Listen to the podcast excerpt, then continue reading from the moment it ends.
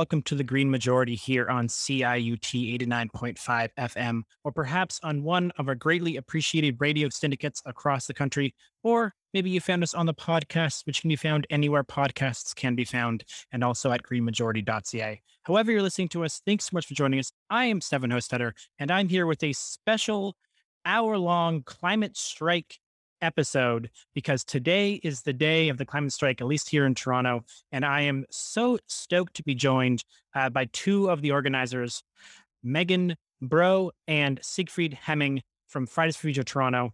Super excited to have you both on and thanks so much for joining us. Thank yeah, for sure. yeah. no worries. All right. So let's start with a bit of context just from the two of you. And we can start with you, Megan, and then go to and then go to Siegfried. What inspired you personally to get involved in join the climate strike? I think growing up like most kids my age, global warming, as we used to call it, but we now know it's a lot more than just our planet warming. It was always a topic of conversation.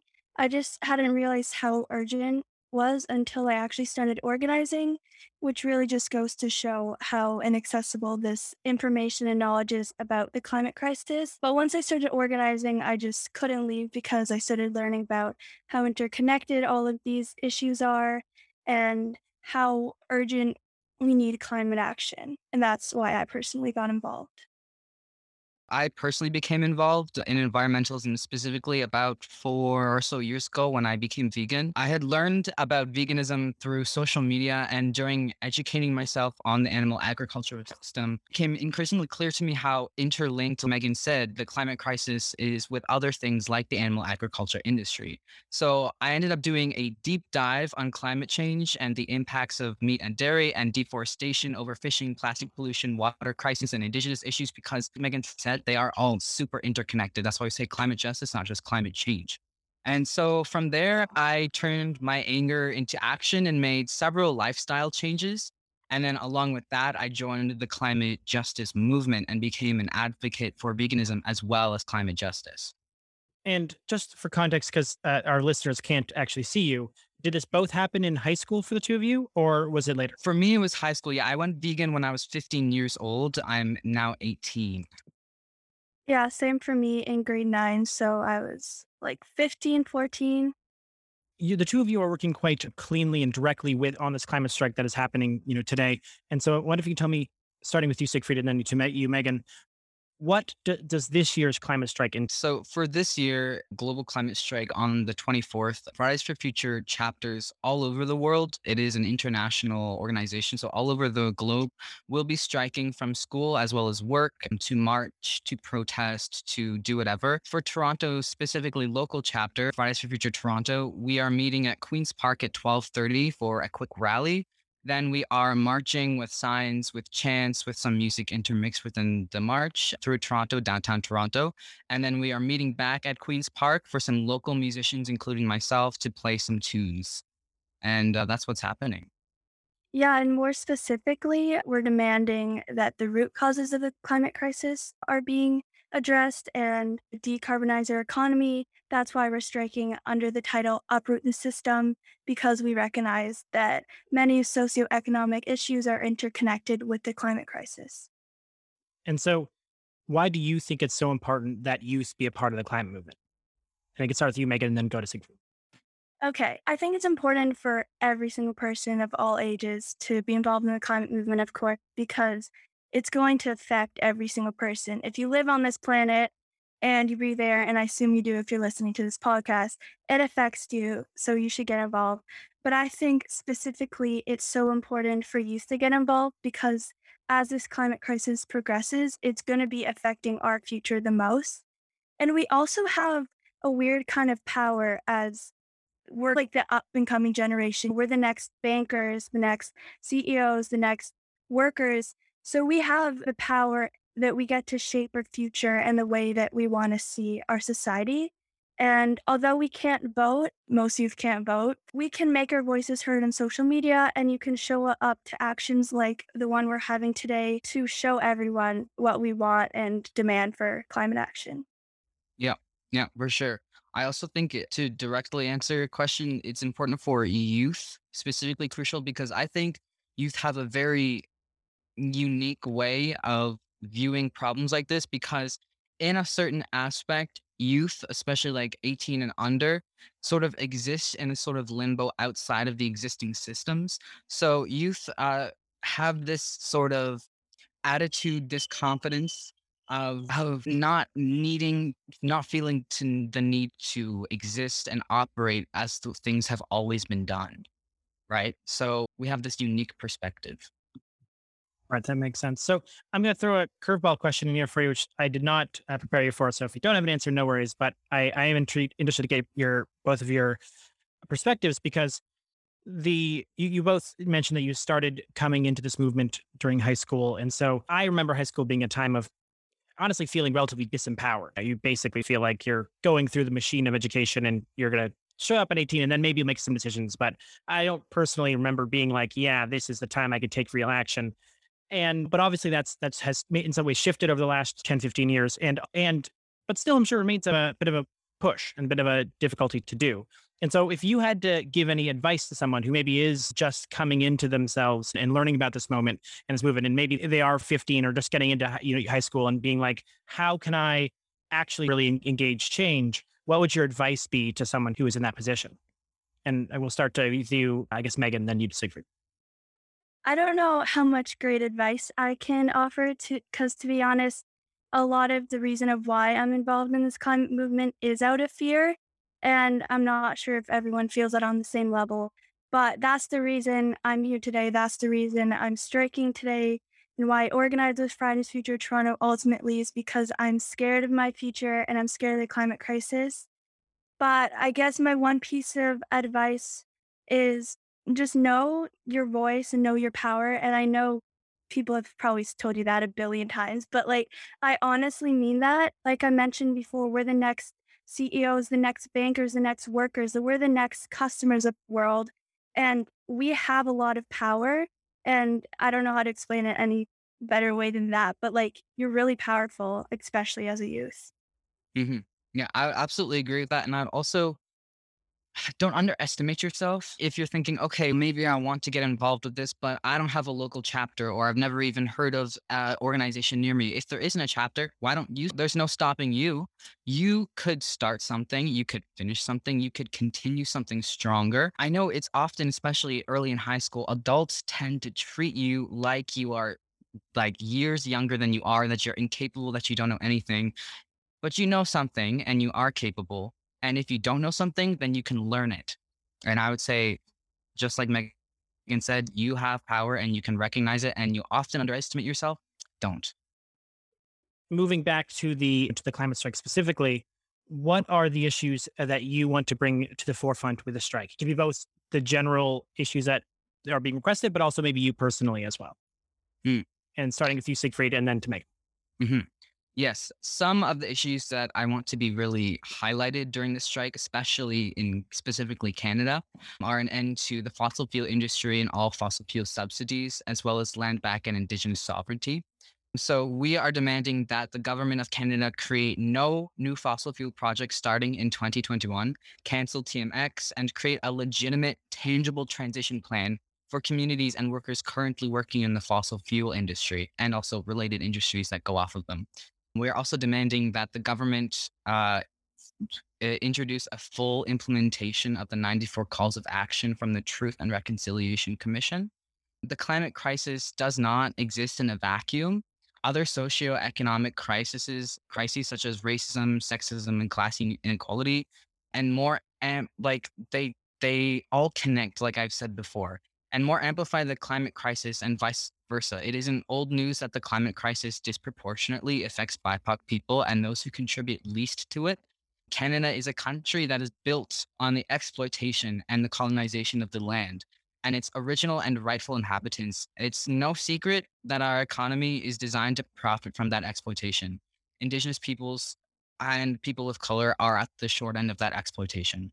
This is an issue that is being haphazardly addressed by politicians and then so-called Canada has just continued to fund these issues quietly, right? Like it's just lip service that they're playing. Indigenous peoples are living at the forefront of these consequences every single day, at the forefront of the fossil fuel industry and of the climate crisis, yet are still repeatedly the ones getting the short end of the stick. The colonizers up the north have a climate debt to pay for the disproportionate amount of historic emissions. And that starts with the increase of climate finance to implement anti racist climate reparations and the cancellations of debts, especially for damage caused by extreme weather events, which we're already seeing, and providing adaptation funds that for those for those severe communities. Yeah, I think Sid really uh, went off and covered it all. And I think it's so important that we get initiative from all levels of government. They all have a responsibility to play. And for the provincial government, one of our demands is that they add climate justice into the Ontario curriculum for all grades. And I'm specifically passionate about that as a high school student. I see no representation about different issues like climate change, racism in our curriculum. And I think it's so important like to learn about it. If we want to address these issues, we need to learn about them and we need to give youth the resources to fight for the change that they want to see. If I could just add on to what I already said, that's okay. Yeah. Because I, I went off specifically on Canadian stuff, but I also personally, like, as a personal touch, what I really am passionate about is the agriculture industry. People often very, very much underestimate it. The larger agriculture industry is the number two contributor to the climate crisis. As we already know, beef huge, huge emissions. And not even the land, it contributes to deforestation as well if I would to tell people like one thing to do to like slice your impact on the environment in half or more, stop eating seafood, stop eating red meat if you can. Again, if you're possible. It just it takes it down and plastic pollution because the seafood and uh, the plastic crises are intertwined very very tightly. If you had a message to that newly elected government and those in power, what would it be? Starting with you, Megan, and then then Siegfried. Think about this often. Every time I get off of a meeting or with Fridays Future Toronto or before I go to bed, because like I said before, I'm actually really scared of what my future will look like.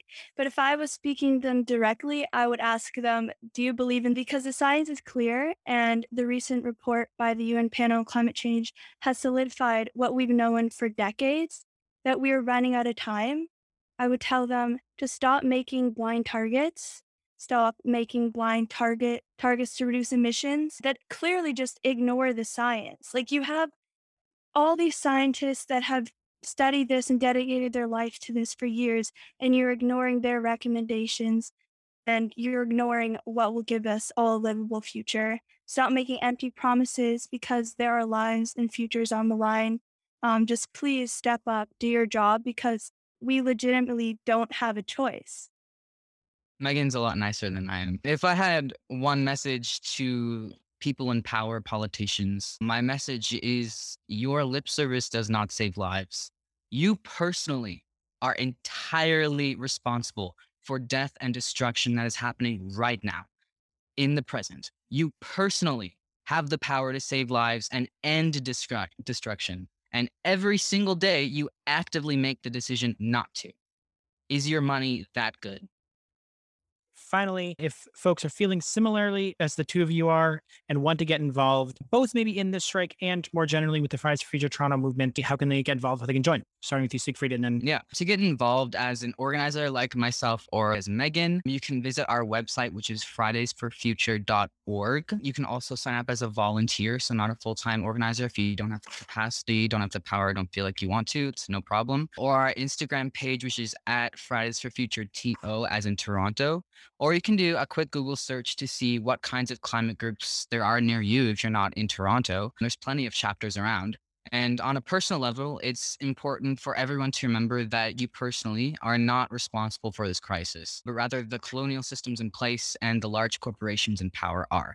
That being said, you can still reduce plastic usage by buying reusables and things like wooden toothbrushes. You can, if possible, go vegan or start by going vegetarian. And you can financially support organizations like ourselves or other groups that are on the front lines of the climate crisis. Thank you. I think Sig covered most of it, but I'd say um, it's not a matter of how you can join, but when, because there are endless amount of resources, especially today with all of these organizations, Fridays for Future, and organizations such as Fridays for Future Toronto. It's not a matter of how, but when. If you decide that this is something you're really passionate about and you see the urgency of the climate crisis, just get involved. It's not that difficult. And you'll see once you research one thing or you join one action or you help poster one day, it just snowballs and then you're part of the climate movement.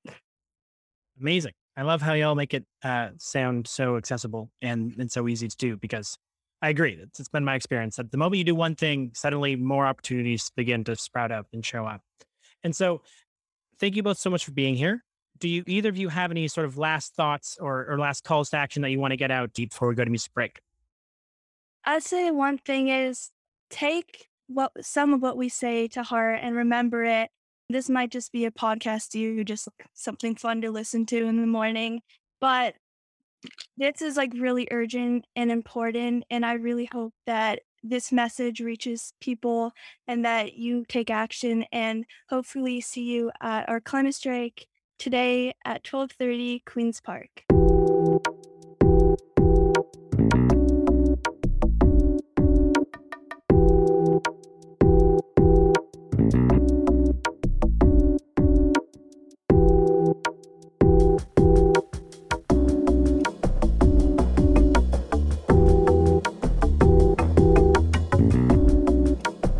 Is the, the first massive uh, Fridays for Future school strike for climate in how long?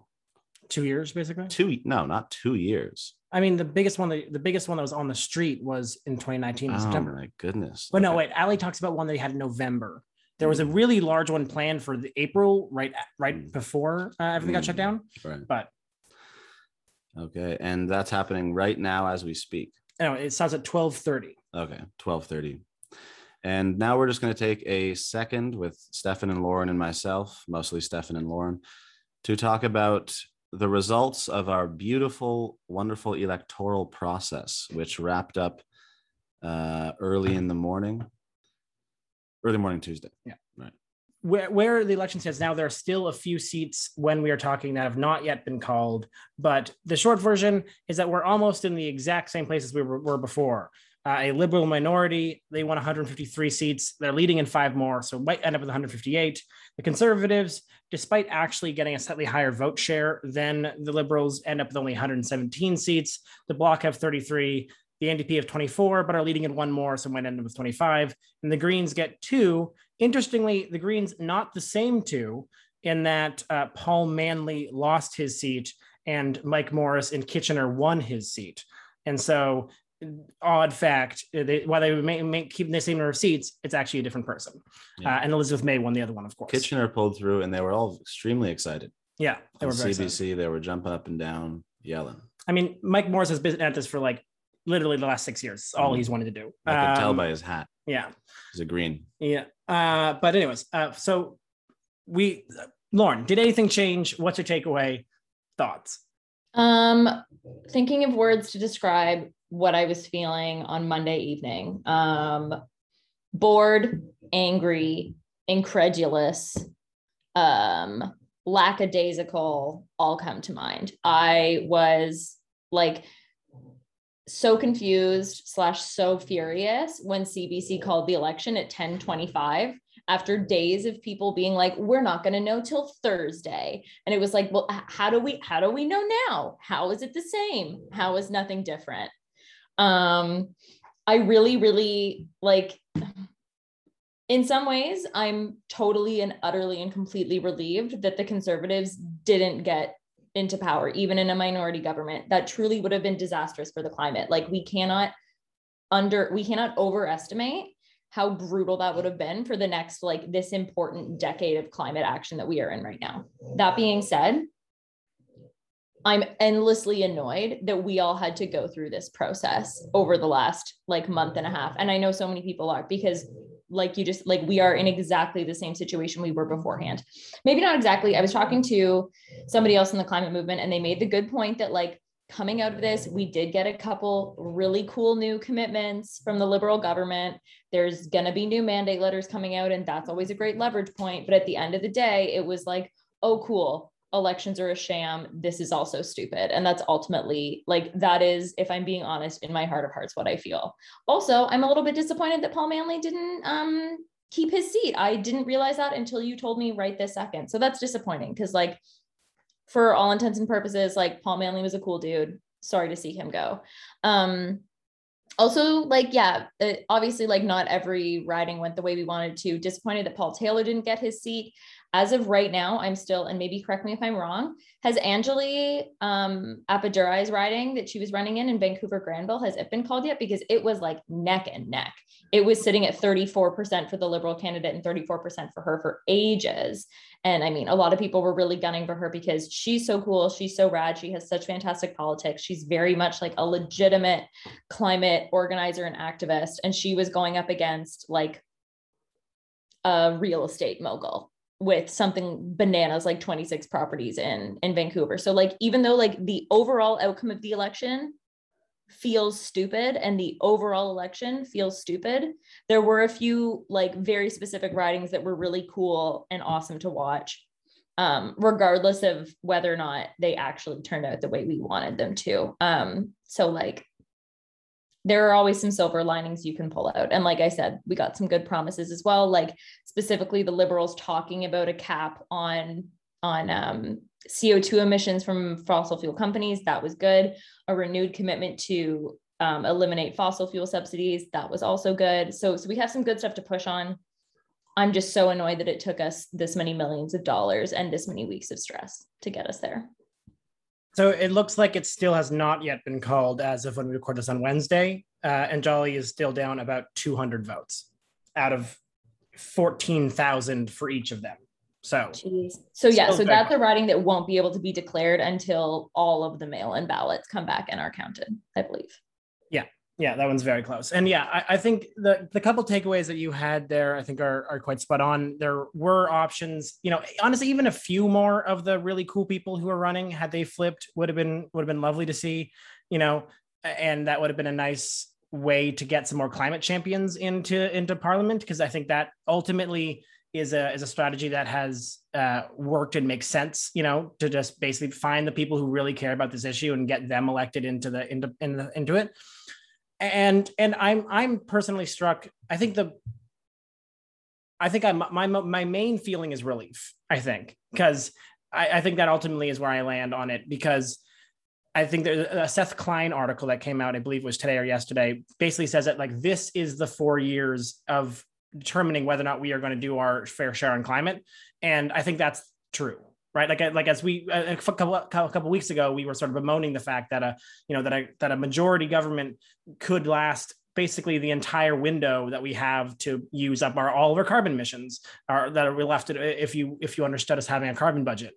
And so i do think ultimately that i'm sort of like hopeful that we will get a a real push to really take this on? I think this is the moment. Honestly here's i guess this is maybe this is my biggest takeaway is that if the liberals are truly who the liberals say they are and if the liberal partisans say they are and if all of the people uh, in the world who endorse the liberal plan say they are, are right we will see incredible action over the next few years because there's absolutely no reason for liberals being pushed and propped up by the bloc, the Dem- New Democrats, and the Greens cannot pass ambitious climate action. There's absolutely nothing stopping them. And if they pretend something is stopping them, it is only themselves. And so this is really for me, this is the, you know, put your cards down on the table, step up to the plate. And when you run again, be able to run on the platform of things you actually did, not things you said you will do, eh, despite having six years to do them and not doing them yet. That's sort of where I my takeaway. But you said thoughts. Yeah, no, I'm just I'm so ready to like move past the election and just like get back to work. And like I swear I am not, and I know like we are not, this is not an episode like a show of like liberal shills. But at the end of the day, like what I am reminded of when you're when we're put in situations like this where we have a liberal government at the end of the day, like I am reminded that like as organizers, as activists, when we vote, we're usually you're you're voting not for the person that you're actually like so fu- so freaking excited for.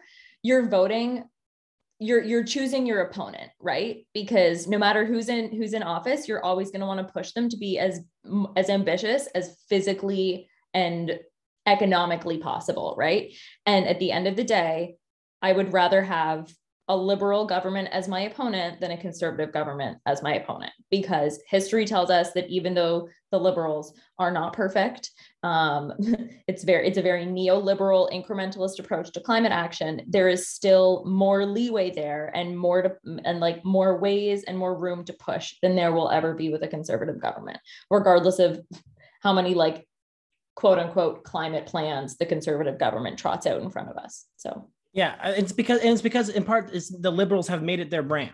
The liberals have made it their brand that they are taking uh, climate action seriously.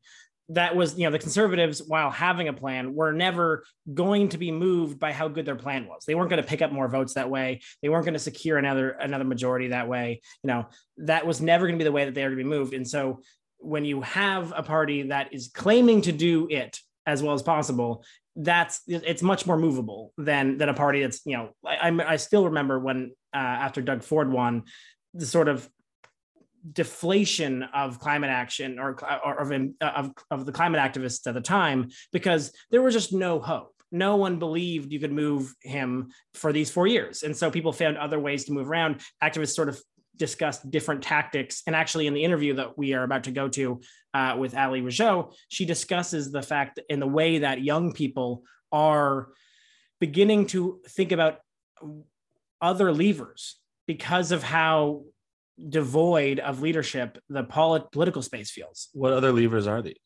Uh, well, it's it's it's pressuring banks, um, it's it's it's it's trying to go after like teach the teachers pension fund here in in ontario uh, to get them to divest. You know it's finding other ways and other people to sort of be pushing because it, it they're beginning to feel uh, hopeless honestly on on in terms of pushing the the federal government which honestly should be scary for the liberals and for canada more generally. Like if if you've lost the trust in youth that their vote matters because you aren't going to do anything that should be a wake up call to to all parties that they have to figure out how to talk to these people and make them believe that their issues are being taken care of. Yeah it almost reminds me of how this was this is before my time before i started kind of like quote like working in the climate movement but something that i was told was um when Harper was elected, there was a bit of an exodus of like climate nonprofits and climate organizing groups from Ottawa to Toronto because there was just this like th- there was there was no way to make anything budge in Ottawa within the federal government. So that's when you got a whole bunch of organizations like physically relocating their headquarters from downtown Ottawa to downtown Toronto because it's like instead of focusing at like the political hub, the national political hub, you're instead just going to fo- like focusing on the cultural hub and the way changes can be made through those alternative avenues like you discussed. Anyway, um so yeah, curious to see what happens going forward excited to like get back to work and stop fannying about with election stuff. And um, ultimately really stoked that the the youth are out in the streets again today because we need them to be there. And we need to support them. So get out if you aren't if you aren't out already. If you're not listening to this while you bike downtown to take part and support the youth in a march get on it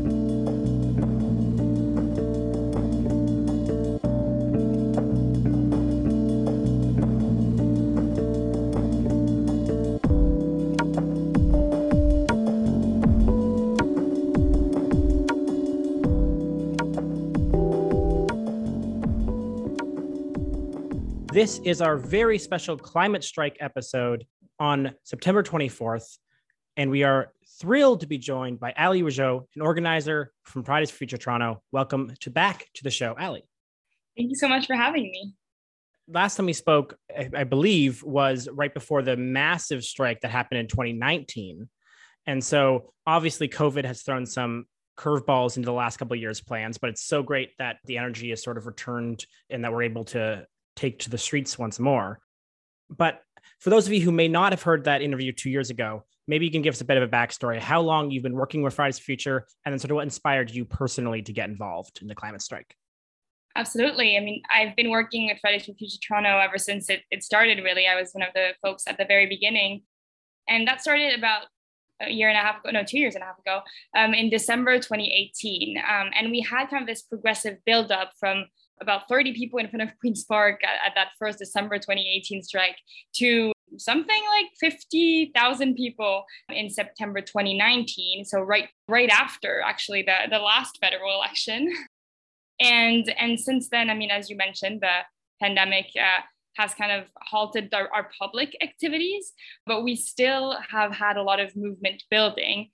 That September 2019 strike really put us on the map, really put us as credible stakeholders, put young people as folks that had to be involved in any climate conversation. Um, and so since then, that's that's really the work that's been happening. Awesome. And and, and what personally sort of what was the spark that led you to dive in? I had been involved in human rights activism, environmental rights activism from a very young age, but it was always at my very local community level. So in my school, you know, or with people right around me. And then when I moved to university and I did on campus organizing around sustainability, it felt so small and so insufficient compared to the scale of the disaster. So I was reading the science and I was realizing how doomed we were if we didn't take more action. And uh, it really created this kind of anxiety to do something bigger. And that's when I started hearing about Greta's strikes that were picking up in Europe and that were already becoming very big in Europe. And so I looked for folks in Toronto that wanted to do the same. And that's when I found a lot of adult allies that were willing to put their energy and trust behind me, really, in, in helping to create it.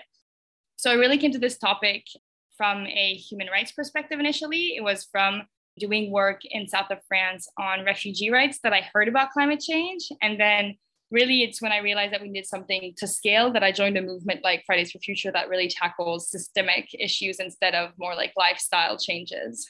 Awesome. And of course, in the previous interview, we heard a lot about what specifically is going to be happening today. So I'm curious if we can sort of get maybe more bigger picture sort of understanding from you in regards to sort of where we are in regards to youth involvement in I would say both the environment but also sort of the greater context of the election that we that has just occurred and things like that. And so for our listeners, we are recording this before the actual election. So I'm not going to ask you to respond to the election results because we are not psychics.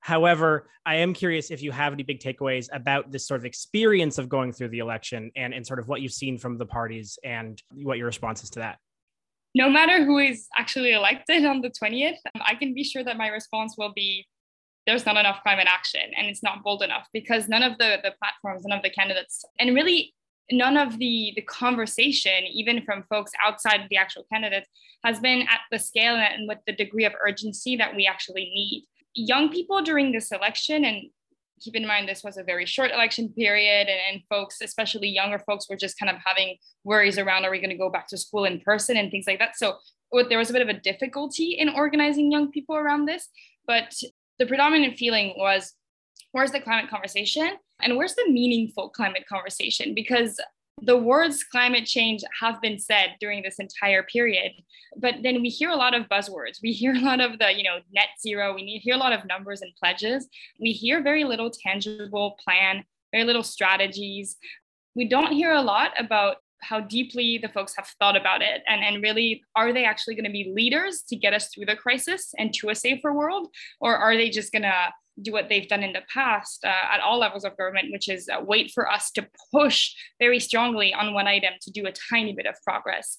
So that's kind of my current reading of this election is that there's a huge leadership gap. I mean, there's just there's we're lacking a lot of leadership, and there's a gap in the way uh, Canadians have been feeling about the climate crisis, which is really you know this security issue, this really overwhelming kind of safety and health issue. And then the way it's been talked about by a lot of governments, which is uh, market opportunities and um, you know kind of things that are, are not actually the concerns of most Canadians. No, yeah, I totally agree. I think that's the ambition gap between what's necessary and what is being talked about, and even the the credibility being sort of given to insufficient plans by civil society has been i think to me maybe the biggest disappointment of this of this election series especially from a climate perspective. But shifting back towards the climate strike and the climate sort of Fridays for Future movement, you've obviously been around it the last couple of years here in Toronto, and then of course paid attention, I'm sure, for it in the world. And so I'm curious how you see the sort of the future of the youth climate strike movement, and yeah, what what should we expect to come next?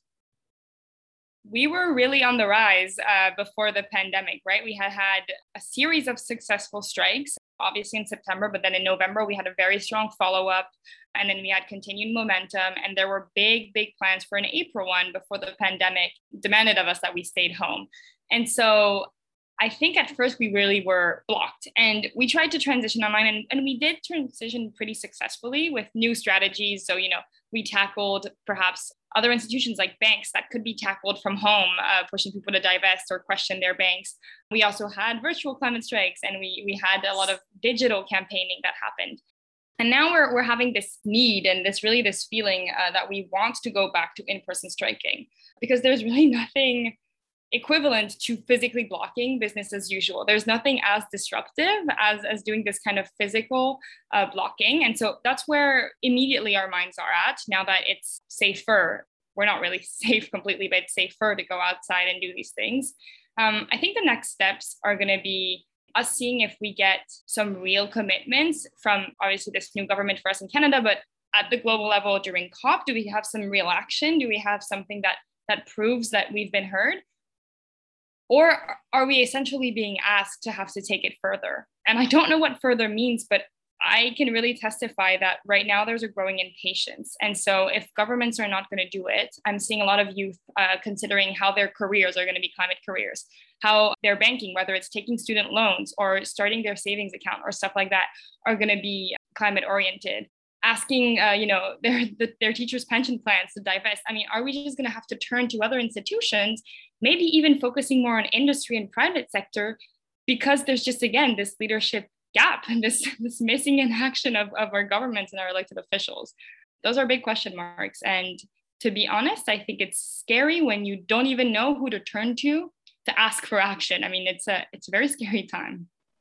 Yeah it's interesting hearing you reflect that because even in my conversations sort of with just people in the climate spheres more generally there does get to be the sense of kind of concern in regards to how little is being done and, and who to turn to. If we are being told that what is being put forward is the best we possibly can do, and also that we are told by the scientists from the IPCC report and everywhere else that what's happening is not enough, you do run into this. Well, if it's the best we can do, but also not enough, then something much more fundamental has to change. I find myself, and I'm sure many other people, youth and non youth, can relate to this. I find myself so frustrated that you know I studied at university uh, with public policy and economic trainings, and all these skills are needed to actually address the climate crisis. And instead, I'm using all these skills and all my energy and all my time fighting people so they that so they can fight the climate crisis because I don't have that direct access to addressing the fight. And so I think there's also maybe going to be that search for us to directly um, fight the crisis if we can't kind of go through the regular institutions that are supposed to be doing that. Yeah, that makes a lot of sense. And so we sort of talked touched on it a little bit during that question, but I wonder if we can dive in a little more pointedly, I guess is what I'll say. What is the biggest misunderstanding between the youth climate striker and older generations is?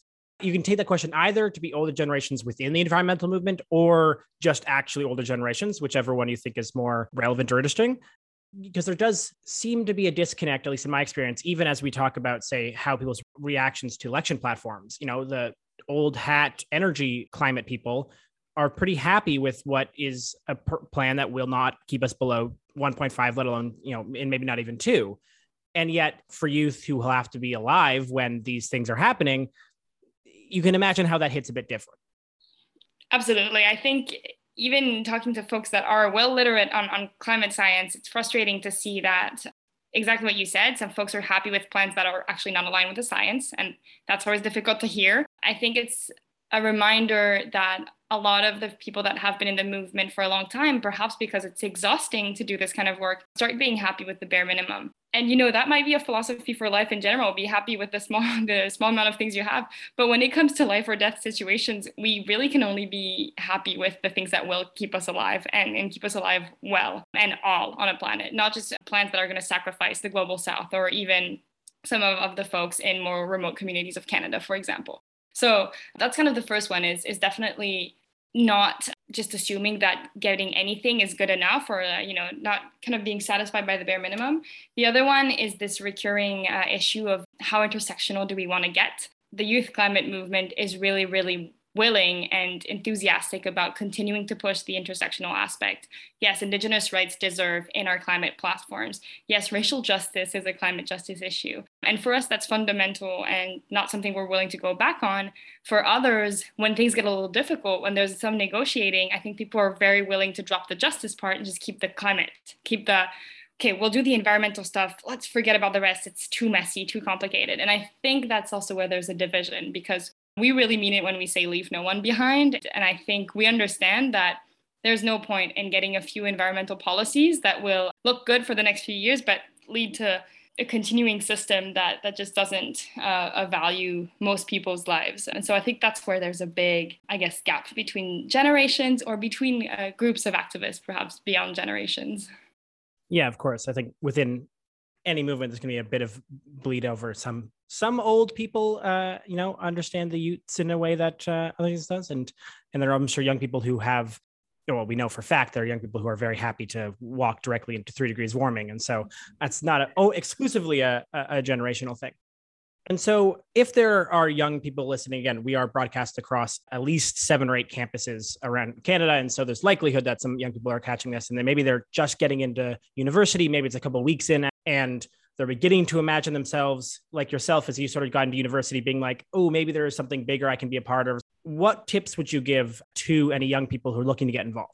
Organize your campus and organize with your unions. That's something that i didn't do when i was in university. The way I explain it is because there was no strong Toronto wide youth movement for me to kind of link an organized campus to. But if you're already in a city that has a strong central group, whether it's in Toronto and Montreal and Vancouver, I think I'm pretty sure Calgary and Edmonton have strong ones too, Ottawa as well. All of those have already those very strong citywide ones. And so organizing your campus so that you can now you know mobilize them when the central group does something is hugely impactful and then i talk about joining your unions because there a lot of student unions are missing the most progressive students because the most progressive students want to organize in other groups and, and that's totally fair but if you have the opportunity if you have the capacity to actually organize with your unions these are really strong skills and these are much needed links that we need to continue doing between social justice movements and those organized, institutionalized groups on campuses. So I would really say that. If you're not yet an organizer, though, and so that sounds kind of wild to just organize or, or unionize, I would really, really say uh, to not be afraid to reach out and to reach out to many, many folks. So it can be reach out to older students and tell them, you know, I'm interested in these topics. Have you heard of groups that are organizing? It can be to your professors. A lot of professors are actually plugged in and know about groups that exist. And so it's it will be really in, interesting to kind of create that conversation. And the last thing I say is kind of, I guess, audition uh, for different kind of groups. And I say that because some groups are very focused on direct action, while others might be really more on some like policy research and analyzing things. And you should not kind of force yourself into an activist group because um, you think that's activism. I think activism comes in pretty much every form that that you have the skills for. And so, really find a group that fits you because it'll make your experience actually enjoyable instead of kind of forcing activism in your life because you're thinking it's the moral thing to do. There are ways to do it in a way that also pleases you.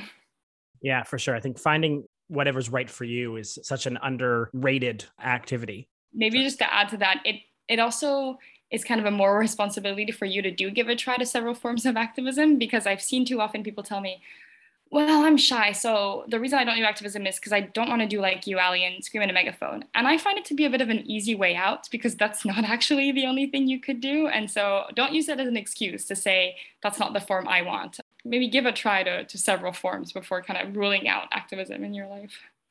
Right. You do one thing and you're like, oh, this isn't for me, but you don't realize that there's actually a whole breadth of options available to you. So, last question because you know we are coming up towards the end of the show which means we're coming up to about when this is airs on CIUT, it will air at noon on the 24th, meaning that we are half an hour away from the climate strike happening in at least Toronto. can you give us like sort of a, a call to action, encouraging folks to get out or be in, get involved, and then also what the demands are of this strike? If folks can get to Queen's Park at 12:30, please do, and then we'll be marching around the city, so there's time to, to join that march. If folks can't join for a variety of reasons, I really encourage you to amplify whatever uh, pictures or, or demands you have and send those directly to your elected officials. And I really mean it. Say, hey, I heard there was this massive climate strike today. What's your response to it? And don't think, okay, well, I'm sure that the Fridays for Future team will have already messaged them. It's really important that they hear from you as a constituent. So amplify us by kind of using us as a, as a conversation starter with your elected official. That would really be my, my plea uh, to anybody that has to stay home. In terms of demands, we have demands at all levels, and I'll try to use as little isms as possible in here. But at the federal level, what we're hoping to get from the new government immediately is a commitment to phase out of fossil fuels. First, by stopping the expansion of the sector right now in 2021, and then by having a gradual phase out over the next decades. With that, we would like them to have a real strategy to transition the workers and communities away from those greenhouse gas intensive industries. This is really the, the justice part. This is the part where we have a plan to make sure people have jobs somewhere else.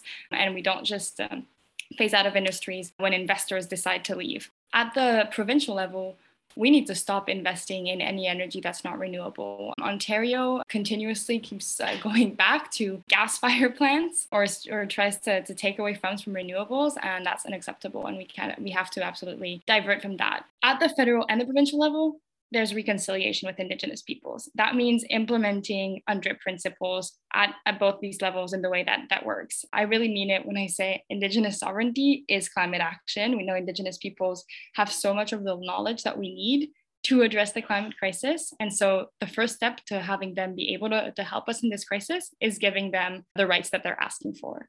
And then I'll just add that at the municipal level, we're asking for much stronger and much more reliable public transit. We would like it to be free and accessible for all. That is, uh, as you can imagine, a, a form of climate action that is very direct for a city. And then we're asking that there's a solution that's provided to the, the housing crisis, including a stop to the eviction of uh, encampments. For us, it's unacceptable to, to kind of use this idea of protecting natural places like parks to actually remove homeless folks from there. And so we're really strongly opposed to these practices by the Toronto police, and we're, we're asking that, it, that there's an immediate stop to those. Amazing. Well, thank you so much, Allie Rougeot. Often I will give the speaker or the interview that I have at the end of the show one last word. So, like, you'll be your last words, and then it'll go to the end of the show music. And so, any last words to, to inspire folks to, to get out or before I go, this was Allie Rougeot, organizer for Fridays for Future. Climate strike is happening today, which is September 24th at 12:30 Queens Park if you're in Toronto, and uh, affiliates are happening across across Canada. So if you're able to attend those, please do. Take it away, Allie. I'd like to just uh, flag that no matter who you are, no matter the skills you have, the climate movement still really needs you and your energy. And so you're invited to join us wherever you are and however you can.